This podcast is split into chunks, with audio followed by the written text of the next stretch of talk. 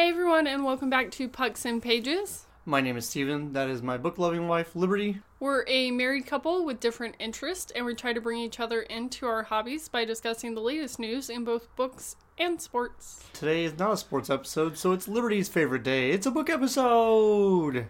Technically, we record them on the same day, so it's always the best and the worst. Yes. But this is our final episode before the mid season break. We're going to take a week off next week. And go on book adventures that Liberty doesn't know about yet, which is exciting. And you're going to make me go camping. So, again, the best and the worst. You get to sleep on the ground once the entire week. Uh, You'll survive. One would hope.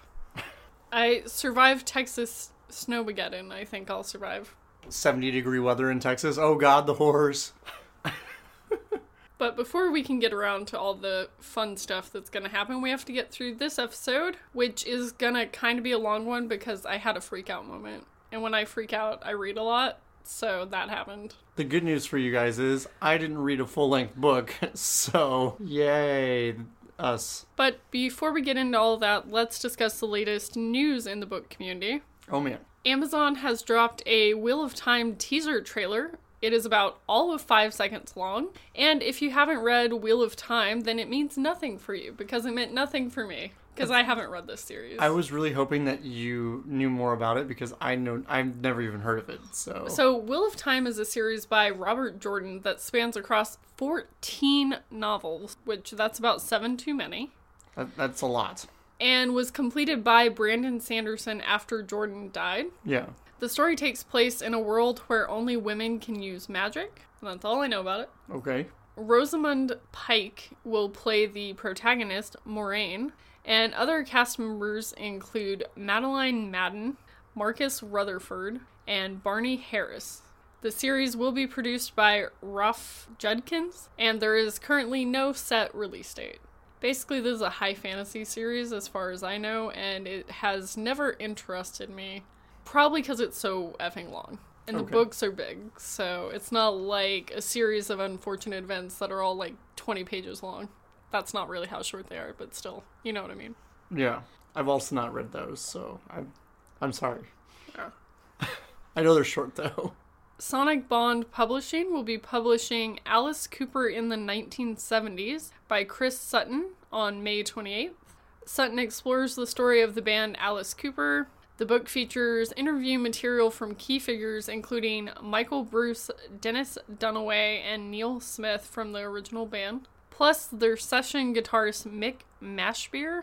Okay. All of the albums and singles from Don't Blow Your Mind until From the Inside are examined in detail, along with related archive releases and songs that didn't make the cut. Interesting. I didn't know Alice Cooper was a band. I thought it was just the name of the person that led the band. At least what I just read, that's the case, but it's interesting. I know obviously there were other people in Alice Cooper's band. Yeah. But I know that like somebody like myself or my dad would enjoy that. We like reading about music things. So Yes. which is ironic cuz my musical abilities are just non-existent. So, but I love to listen to music. So, I thought you would find that interesting. yeah. And in sad news, the celebrated children's author Beverly Cleary died this week at 104 years old. I even know her name. She was trained as a librarian and didn't start writing books until her early 30s when she wrote Henry Huggins, which was published in 1950. Some of her popular series include Henry Huggins, Ramona Quimby, and Ralph S. Mouse. She wasn't writing recently because she said she felt it was important for writers to know when to quit. I love that. It's a, it's a little bit of a humble brag, and it was my time, and maybe some other people should join me. Yeah. Like a little dig. She was named a living legend in 2000 by the Library of Congress. In 2003, she was chosen as one of the winners of the National Medal of Arts. Awesome. Yeah, she did a lot. 104 is also quite an age to get to. Yeah, definitely. And at that age, people start asking you what you did, and like the funny thing that always comes out is like, I ate a lot of steak, or things that like people always tell you you shouldn't do. For her, it was probably just reading books because she's a librarian. That's what it is. You read a lot, you live a lot. Know, I better get on that train then. Get to it. but I hadn't read any of her work, but even I kind of knew who this person was. Yeah, I can't remember that I've really read any of her work Well, just going through her popular series, none of that reminded me of anything. But I wasn't a big reader until I was like 10, so I might have been aged out of that by the time I started reading, really. And the last piece of like news news that I have is like polar opposite direction because you have a children's picture book on Dr. Anthony Fauci is set for a June release. The book follows Fauci through his upbringing in Brooklyn all the way to his role working with seven US presidents. It's called Dr. Fauci How a Boy from Brooklyn Became America's Doctor, and it comes out on June 29th and is available for pre order now. Interesting. If you want a kid's book, or if you want to read a kid's book to your kid, I suppose. But the real news for this week's episode is the April new releases, since this is the last episode before the next month. I tried to be cool and pull those up, but I couldn't find a very good like source for them, so I'm sure you've got them all listed. Well, I have the ones that interest me or should be interesting to other people. Got it. Because some of these I definitely don't read and won't read, but it's popular. So the first one I'm going to mention comes out the soonest, but also I've already read this because I got it in a NetGalley arc. Oh, okay. Kisses and Croissants by Anne Sophie Jouhanneau releases on April 6th. It's a standalone YA contemporary slash romance. I read it earlier this year and rated it 3.5 stars. It's about a girl who travels to Paris for six weeks to do a ballet training camp and is a little sidetracked by a family mystery and a cute French boy. Interesting. It was just a little young for me, and I'm not the target audience, obviously. I think if you're 20 or younger, you're probably gonna like this more than I did, but I'm definitely not 20 or younger. Next is The Girl and the Mountain by Mark Lawrence. It releases on April 13th. It is book two in the Book of Ice series, and it's an adult fantasy. Book of the Ice series is set in the same world as the Book of the Ancestor series, but takes place afterward. So I don't know this series because I didn't read past book one in Book of the Ancestor. But this is a really popular author, so I thought I would mention it.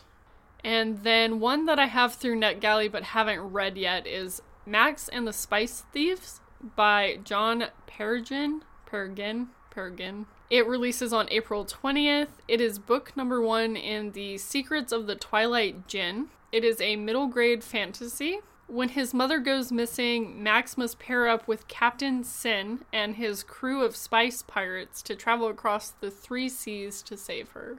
Oh man. So it's got a piratey theme, which fits with something that I read this week. But I will be reading this soon because I do have a NetGalley copy of it. Yeah, I love those NetGalley copies getting you all hyped up about some new books. Yeah. And then you have another popular book in a series. It is The Galaxy and the Ground Within by Becky Chambers. This also comes out on April 20th. It is book four in the Wayfarers series. This is an adult sci fi series. I read the first one in the series a while back and really enjoyed it, but didn't feel compelled to continue on with the series. But the Wayfarer series is about a found family and it's very character driven. In book one, you have a crew who is set out to create a wormhole between a couple of different planets. So they basically have to set something up and then take the long way to the planet to set up the wormhole. So it's everything that happens while they're traveling through space to do that. Gotcha. And the couple stops that they have to make in order to restock, refuel, repair, stuff like that. And I assume it goes from there for the rest of the series. I believe book four is the last one for this series, so it's concluding in April. And then a book that I know a lot of people are looking forward to, but I'm definitely not, is The Crown of Gilded Bones by Jennifer L. Armentrout. This releases on April 20th as well. It is book number three in the Blood and Ash series. This is an adult fantasy romance. From what people have said, this series is more romance and adult than it is fantasy. Yeah. So that is why I've never picked it up.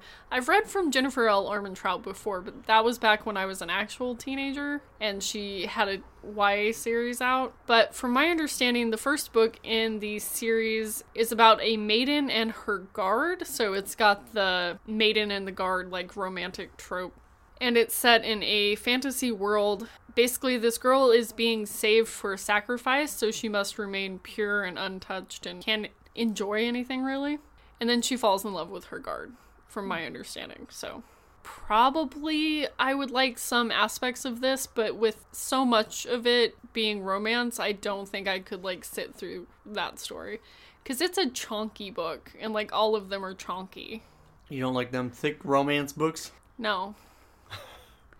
I could deal with a thousand page fantasy book if it's compelling. I can't deal with like a 500 page romance. Nothing about that's compelling to me. It Gotcha. says there's fantasy elements, but some people I know have said basically the fantasy stuff doesn't get explained, the magic system doesn't get explained, but the series is very popular in the book community right now, so some Yeah. people are looking forward to this for sure. And then the one that I'm probably most looking forward to is Fugitive Telemetry by Martha Wells. It releases on April 27th, and it is book number six in the Murderbot Diaries. I never shut up about the good news that is Murderbot. Yeah.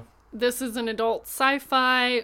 Basically, I said more Murderbot, that's all I need to know. Because I don't really know what happens in this one. We just continue to follow Murderbot as they travel throughout the galaxies. Yeah. And if you know about this series, you already know and love the character and some of the repeated characters throughout the series. So, Yeah, you're a, a avid Murderbot fan and supporter. evangelist, disciple. Evangelist. Wow. Going far on that one. Let me tell you about the good news of Murderbot. Our Lord, the Murderbot. Our Lord and Security Unit, Murderbot. I'm going straight to hell. Okay. At least you know. Another one I'm excited for, I've actually got this one pre ordered, is Lycanthropy and Other Chronic Illnesses by Kristen O'Neal. It also releases on April 27th. This is supposed to be a standalone YA contemporary with some like fantasy elements. Okay. So, like magical realism kind of thing. It is slated on Goodreads as a cross between Teen Wolf and Emergency Contact. And it's about friendships, chronic illnesses, and online support forums. I don't like the first thing, Teen Wolf, and I don't even know what the second thing is, so. uh, It's a book that I rated like three or four stars a couple years back. Okay. But basically, you have a girl who gets sick, and so she starts going to online forums, makes friends there. Suddenly, one of her friends just disappears from the forums, won't respond to messages or phone calls. So the first girl decides to try to go find her friend and discovers that maybe the unspoken illness that her friend has is lycanthropy. So maybe they're a wolf. It seems really like weird and cute and fun, and I like those kind of things in my contemporaries. Right. I will say that some early reviews of just the cover have called it out for some not great appropriation from communities that the author is not a part of because she is a white woman writing about someone who is not white. I think if it's done well, it could be okay, but I think you really have to read the story before you can call someone out like that Yeah. in my opinion. You might be unsettled with a cover, but until you know what's inside the book, you can't really say for sure that it's cultural appropriation or just not handling something well. So that is some touchy ground we're probably going to have to be careful about later on. And the last book that I'm going to be discussing coming out in April is Meet Me in Another Life by Catriona Silvey. It comes out on April 27th as well. This is a standalone romance slash sci fi, I think, based on the synopsis that I read. It seems to be a multiverse based story about two people who meet in every lifetime and have different connections in each one. In some, they fall in love, in others, they're enemies, in even more, they're more like teacher and student. But over time, there are blurred memories and strange patterns popping up. It is shelved under both romance and sci fi, but it seems like there's also some mystery elements based on the Goodreads synopsis. Yeah, it sounds like it could kind of go either way with that. Considering it's not always romance, they just start remembering things across bits the and multiverse. pieces. Yeah. yeah. And, you know, I like stories like this. It seems like it could be like either you're going to go in like a mystery horror section of this story or you're going to go in like a more romance direction. Yeah. And if you go in the romance direction, you could be having like the soulmate trope and like other things you could discuss. Right. And you could be talking about topics about love and like non-romantic love and the difference between different types of love. So it could be really good. It just depends on like where the story lands at the mm-hmm. end. Yeah. It sounded interesting when I saw it in the list of books coming out.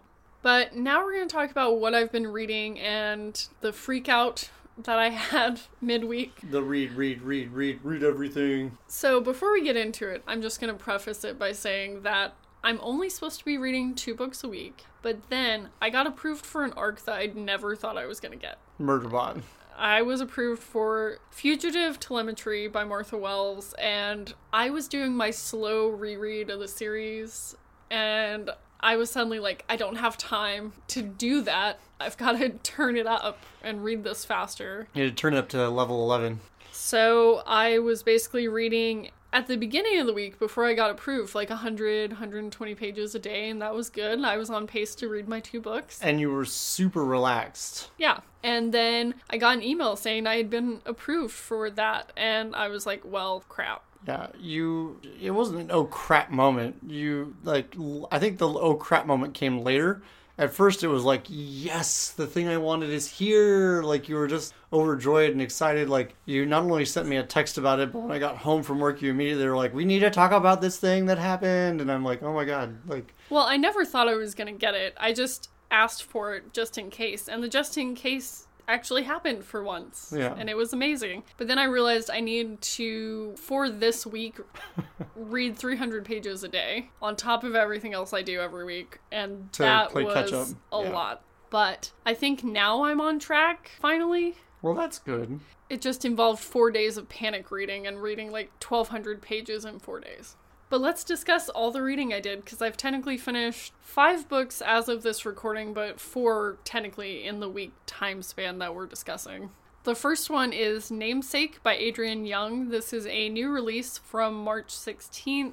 It is book two in the Fable duology and a YA fantasy slash piratey book. And arguably has like the best looking covers set that I've Yes. ever seen. Whoever did the covers for this duology needs a pay raise. I don't care if they've already gotten one, they need like another one. Yeah.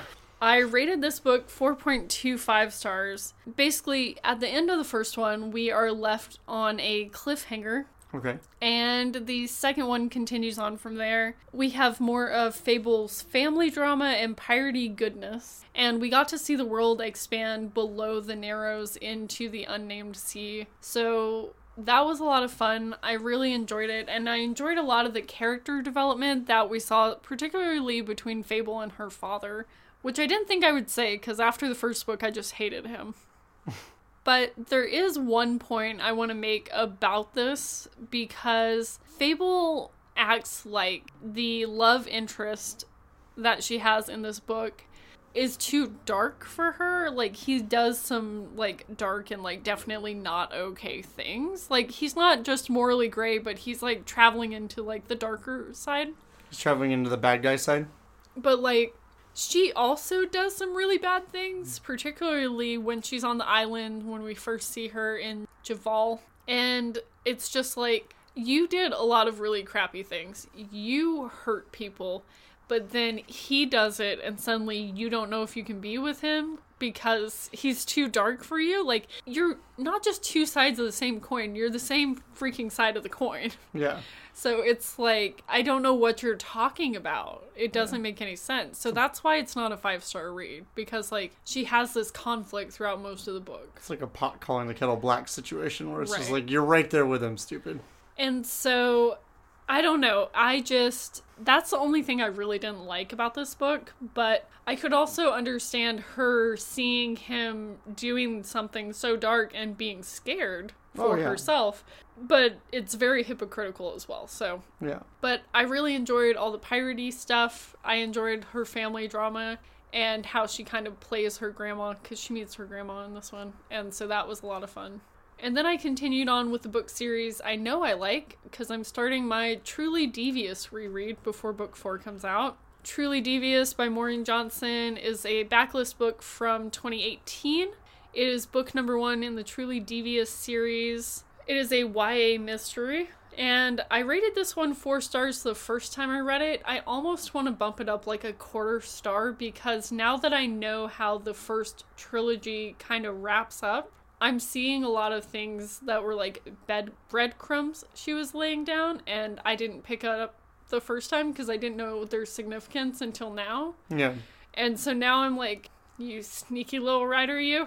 Yeah, I I was gonna say the only way you have breadcrumbs is if you're sitting there eating food in in your bed. But yeah, I corrected myself, so thanks. I'm sorry, it was silly. But it's a series about Stevie Bell, who is going to a private school on a mountaintop in Vermont.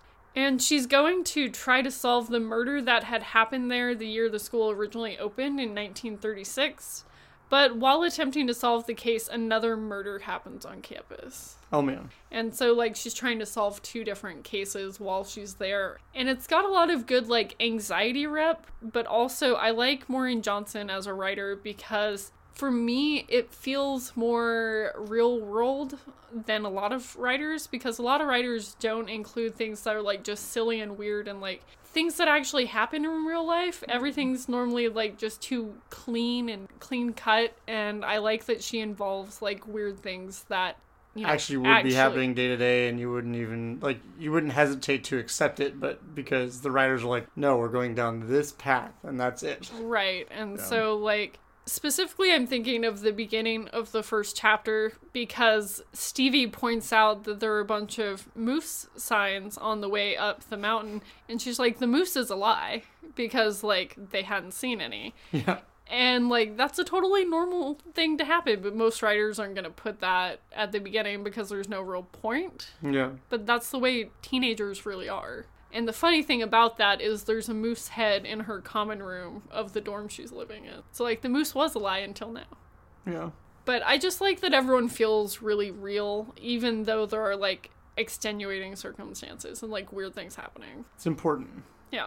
But I'll continue my reread. The next book comes out in June, so I'm going to read The Vanishing Stair next month and The Hand on the Wall in May, and then the new one when it comes out in June.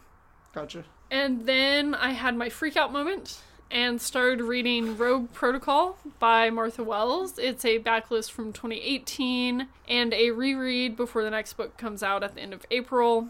This is book three in the Murderbot Diaries, which is an adult sci fi series. This one I rated 3.75 stars, so it's the first Murderbot book that dropped below four stars for me.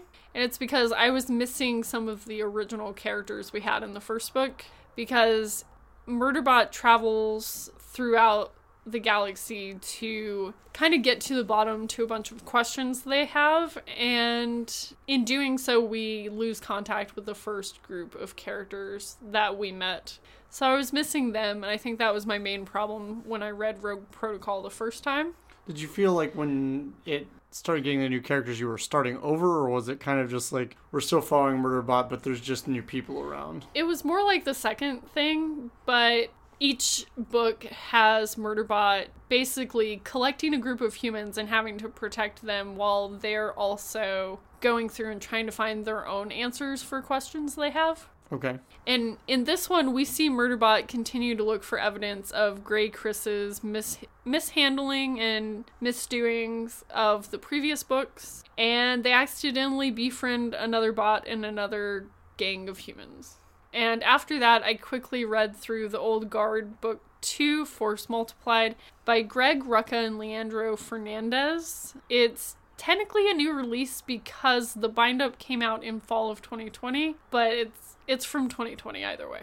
And I was rereading it because you were going to read it for the first time this week, so we're going to discuss it later on in the podcast. It's an adult fantasy comic series that I rated 4 stars. And the synopsis that I wrote out here was new location, same lovable characters, more action packed adventure. Yeah. But we'll discuss that later when we talk about what you read this past week. Now, what I plan on reading next, because technically it's a two week time frame, I'm going to try to read five things because I need to read five things. Possibly six because the new Leigh Bardugo comes out in a couple days. So Bum, bum, bum. we shall see. That's a lot of reading I need to get done. Technically, I finished this first one today, Okay. But we'll talk about it when we come back from the break. It's Exit Strategy by Martha Wells, a backlist from 2018, rereading before the next one comes out, book four in the Murderbot Diaries, an adult sci fi series. When one of Murderbot's original humans is taken hostage, they do everything in their power to try to save them. So we get our original crew from the first book, which I enjoyed because I missed them. You missed them for one novella sized book. Two, Oh my god. given everything Murderbot goes through in each book, it feels like a long time. You're so attached to your little Murderbot that you're like, this, this is torture. This is It's torture for a much. murder bot. I can't handle it. And later today, I'm gonna start Max and the Spice Thieves by John Peregrine, Peregrine that I talked about before. It's a NetGalley arc and releases on April 20th. Book one in the Secrets of the Twilight Djinn series, a middle grade fantasy about Max and his mother going missing and him pairing up with Captain Sin and the Spice Thieves to try to save her.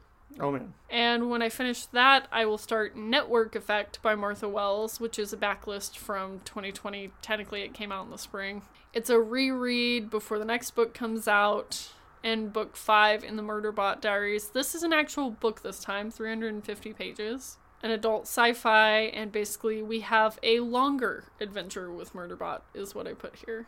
And when I finish that, I will start my arc that I have that I was so lucky to get which is Fugitive Telemetry by Martha Wells, and NetGalley arc that I got releases on April 27th, book six of the Murderbot Diaries. And I said, I'm not sure what this is about. All I know is that we get more Murderbot. That's all I need to know. Yeah. And then I will start rereading An Absolutely Remarkable Thing by Hank Green, which is a backlist from 2018. And I'm rereading it for the podcast because you're going to read it. Holy macaroni. it's gonna be exciting, I'm sure. It's, um, it's more up my alley, style wise. It's actiony sci-fi for Yeah. sure. It's book number one in the Carls series. Carl. Sure, it's Yeah. an adult sci-fi. It is a first contact with aliens story that has multiple layers to it, including social media and sudden fame. So, I think the thing that we're gonna have trouble discussing is like the multi-layer level, just understanding of the story Okay.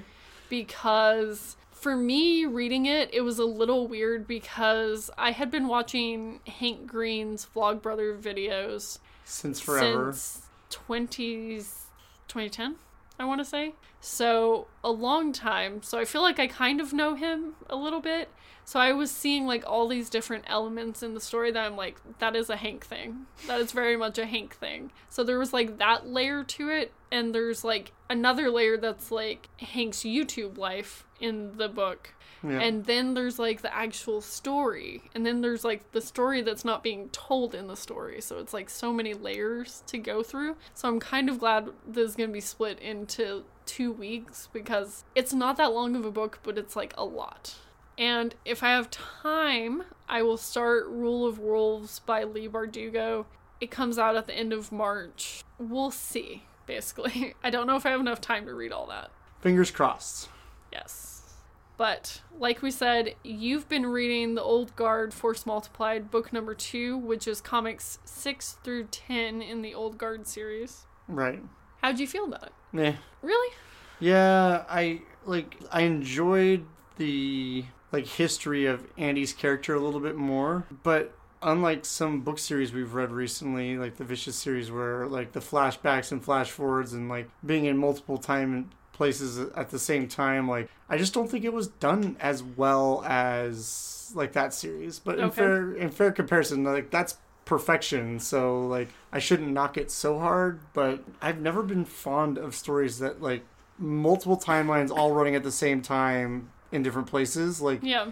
It's just it's not something I enjoy reading just because like a lot of the time when I read I come home at night and it's a confusing format to read after you've already been working for 8 or 9 hours in a day. So I will say, I think it is a little harder to read in that kind of jumpy formatty way. format in a comic Yeah. versus in an actual book. Yeah. I can agree with that. So I think that was part of it for sure. like if each set like if they did it like by chapter and i was told hey this is going on at the same time as this instead of it being like okay here's the page and now we're somewhere else i get it it's a comic book that's the way comic books flow but like I just don't think comics weird. are necessarily the right format for a book telling a story involving a group of characters that are all in different locations in that moment. yeah So I think that's the hard part for sure.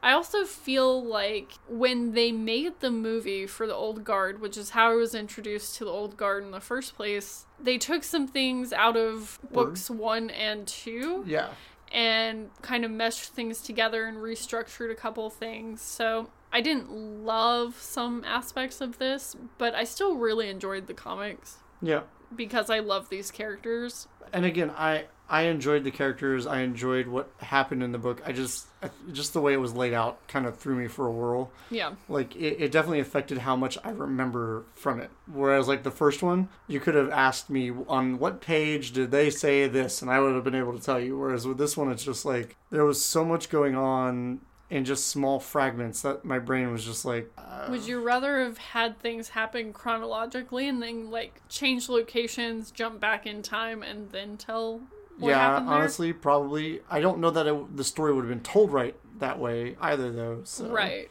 And that's the difficulty with that. yeah, I will say that I love the movie more than the comics, which is weird. I don't. It's an action movie, and there's so many of them out there. Like, I really enjoyed the movie. I think the comics present a better education as to what kind of went on, I guess. I, I just want to read the third book now so that I can really make up my mind whether, like, this is going to be proper closure for me or not. Well, Comic 11 releases at the end of April this year. And so then you have to have four more comics come out, and then they're going to make the bind up. Yeah. So it will probably be at least the end of this year, if not later, Yeah. which sucks. We might have to order the comic 11 just so I can, like, get out of the weird end headspace. Like, it left on a good cliffhanger. Like, I'm excited to read the next stuff that comes out, but at the same time, it's just, it wasn't a good flow, and I think it threw off my rhythm when I was reading it so much. Yeah. That, like, it bothered me a little bit. But, well, we open up with a mission with our four members of the old guard that are still together yeah. Because Booker was sent in exile after the events of book one. And I really liked the mission that they were doing and how it opens up with kind of a discussion about slavery and why that still exists, but just under a different name Yeah. not why, how it still exists. And we also sort of discuss Andromache's conflict in this one about like her relationship with her own past given she's almost 7,000 years old. It's unhealthy. Well, it's unhealthy to live for 7,000 years would be my answer to that That's a true argument. because like you can't go through with that much life and trauma and not have a lot of mental health issues. Right. I did like the way that they kind of brought Copley back into things, like into the fold a little bit. But It's definitely different from the movie, oh, but Oh well, the end of the last book was completely different from the movie too. right, so yeah. But I do like how he's trying to atone for the things that happened in book one, for Yeah. sure. Which he kind of does in the movie already. Like he tries to atone for it by helping out Nile rescue oh, everyone. Right. But But I like that he ends up trying to help them with the thing at the end. Yeah. But before we get there, we've got something that kind of happened in the movie, but kind of didn't. We see a clip of Booker coming home and someone is in his house. yeah, And basically, in the comic book, it is a woman named Noriko, and she captures him in his home and takes him to her yacht Yeah, well, she's supposed to be the woman that was thrown overboard off the ship that was like Andy's original partner, more or less, right? Yeah. Yeah. Yeah. And technically, in the book, Noriko is just caught in a storm on a ship in the 1500s with Andromache, but Noriko goes over the side of the ship and she just Drowns over and over. gets and over again. lost and keeps drowning over and over and over. And so by the time she gets out of that situation, she's very mentally unstable, in my opinion. Well, for obvious reasons. And so she captures Booker to try to get to the other to draw them people. in. Yeah, Yeah. bait them in.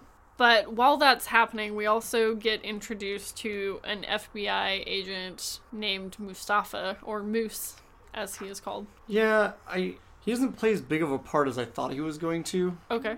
He's there, and and it's a fling for Nile, basically. Yeah. And it's like, okay, Basically, they're just giving him information so that he the feeds it to them.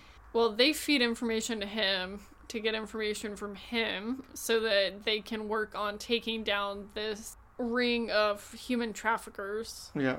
And Nile does end up having a relationship with him, but only after he finds out she's an immortal, which I thought was a little weird because, like, I wouldn't be like, yeah, I need to totally bang that person who can't die. But that's just me. Maybe that's exciting. But we also see Booker getting drowned over and over again by Noriko so that she can get information out of torturing him. Right. It seems to be her MO to use that to torture people. Yeah, because that happens later as well. Yeah. which I'm not a fan of this idea, but she ends up hearing about a mission that they did in California, and so she makes her way there with her goons and Booker. hmm And while they're trying to take out a bunch of people from the human trafficking ring, they do take out eight people, but then when they go to open the storage locker, is that even the right term? Container? It's Noriko on the inside, and she comes out guns blazing. Well, good news is all the people on the receiving end don't die, so. Well, they're immortal, Yeah. which is something different from the movie now that I think about it, because at the end of the movie, Andromache was no longer immortal. Yeah. So that is definitely different in this one. I'm, I'm interested on if they're going to make a second movie, which it sounds like they're going to. How it's going to play out? Right. It's got to be completely different than the second book. Like, Well, and like that's kind of my thing with the comics. Like I enjoyed the comics and I enjoyed the movie, but you really can't have them exist in your head as like the same thing because they Bingo. are different enough. yeah. So I think that is going to be fun to try to like suss out between like the next book and the next movie and everything like that. and I think that's where a lot of my problem comes in, just because I I enjoy the comic as a comic first and foremost. I enjoy the movie as a movie, but it just you can't have your brain try to think of both, which does not aid in the process of reading this this comic at all because again, it's just everywhere at once. Yeah. So like you're going back to historical times, then you're back to something that's happening in the real world, and then you're going back to historical times, and then you're going back to characters somewhere else, and it's just it's just too much hopping around. I think. I think it might help if you had like a stabilizing perspective because most of these comics are coming from Andromache's perspective. Yeah, You occasionally get other perspectives when they're needed outside of what she's doing, yeah, but it would be nice to just have one that's like a constant, like stabilizing perspective. yeah, Maybe Nicky, because like he's always around. yeah. Also, I like Nicky. I You like Joe too. Yeah, But we do get a moment when Noriko and Andromache meet up and they're like discussing human nature in the human world and how the humans have developed to become what they think is like worse than what they were before. And Noriko basically says like I'm not here to save them. I'm here basically to be the bad guy. she's here to punish them. Yeah. Yeah, And how like everything in the human world is just hopeless. Pretty fair comparison to having just watched uh, Wonder Woman. Yeah. This very similar speech. Yeah, for sure. And while that conversation is going on, you have Copley in the bar with Nick and Joe. hmm Telling him that he knows where Booker is and all that stuff. Well, before that, you actually have them discuss something that happened at the end of the movie, which is him going like, "If you look, you can see how you have impacted Yeah. the path of the world and Yeah. how things have changed and developed." Like that, I feel like was a good and necessary conversation for them to have because they didn't have it at the end of book one. Right. But then we go back to the conversation between Noriko and Andromache, and she's like, surprise, knife to the throat. Yeah. And she ends up torturing Andromache in a car that's been dropped into the ocean, and she's been stuck in the trunk. Yeah. And she ends up getting out because the way cars have developed, you have a release It in glows the in the dark in Yeah. the trunk. Yeah. But while she is still trapped in there, you've got Noriko coming up to Nile while she's coming out of her hookup and basically saying, you know what, you need to realize that Andromache is not like this really good person. Ask her about Law 282. Yeah. And then comes time for the boat butt whooping. Because they're on a boat. They're about to be on a yacht Yeah. we get to see a little of conflict between Nile and Andromache while they get ready for that, but basically it's just straight on to all the action. And he kills a bunch of people.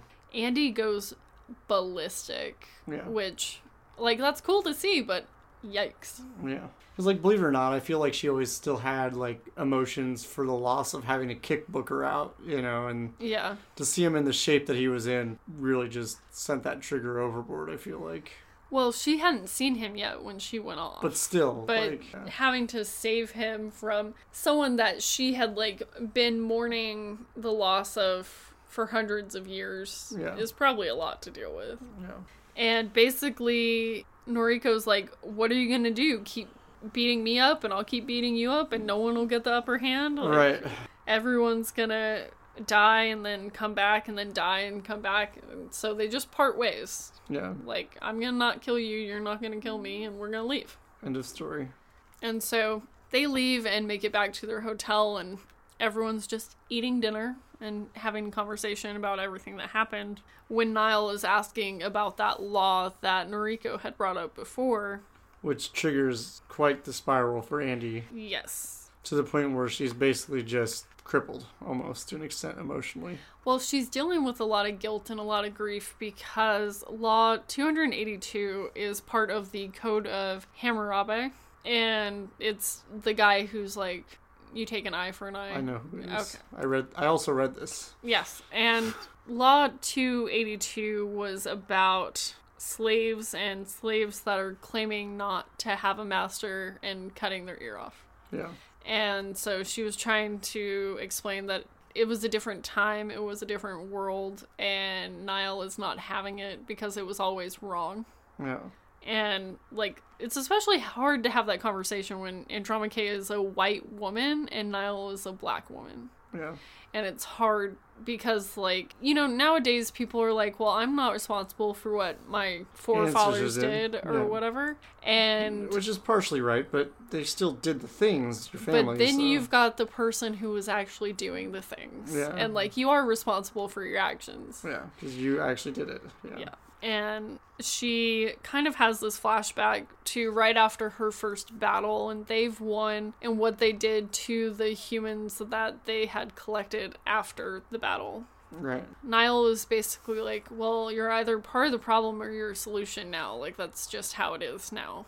Yeah. And and Trauma Andromache is just exhausted and guilt ridden and tired. And she just kind of shuts down. And she's like, I just can't do it anymore. Yeah. And Nile just kind of turns into the leader and is like, well, if you, Let's do this, guys. if you can't, we're leaving. yeah. And they do. And they leave her there in that hotel room. And I wish there had been more between like Joe and Nicky mm. and her yeah. Because they had been together for so long. But it seemed like they had just been like, wow, you were giving up on you if you're not going to come do this. Like, you're giving up on us and we're giving up on you. Yeah. And then, you know, she's basically talking to herself saying she doesn't want to be alone again. And like that was absolutely heartbreaking for me. I could imagine. and that kind of loneliness. And then in comes Noriko, Yeah. who is basically like, they might have left you, but I won't. So let's go. Yeah. And she's like, Where are we going? Yeah. And Noriko said, To meet the others. And that's how You end. the book ends, which I didn't love. Well, you gotta think that they're gonna obviously try to get you hooked on something to keep you over for the next one. So Well, I would always read this whole series. It's just a lot of emotions. yeah, I can imagine. But on the long term of the note of it, I, I did enjoy it. I just it was a hard read when you're coming home from nine hours of work and just exhaustion. So Well, I think it's a combination of being emotionally taxing, but also discussing slavery, like back then, but also what it looks like in present day. And then you've got also the format and like the style, yeah, and it's just a lot. It's still good, obviously. I rated it pretty highly still, but it's a lot. I can agree with that.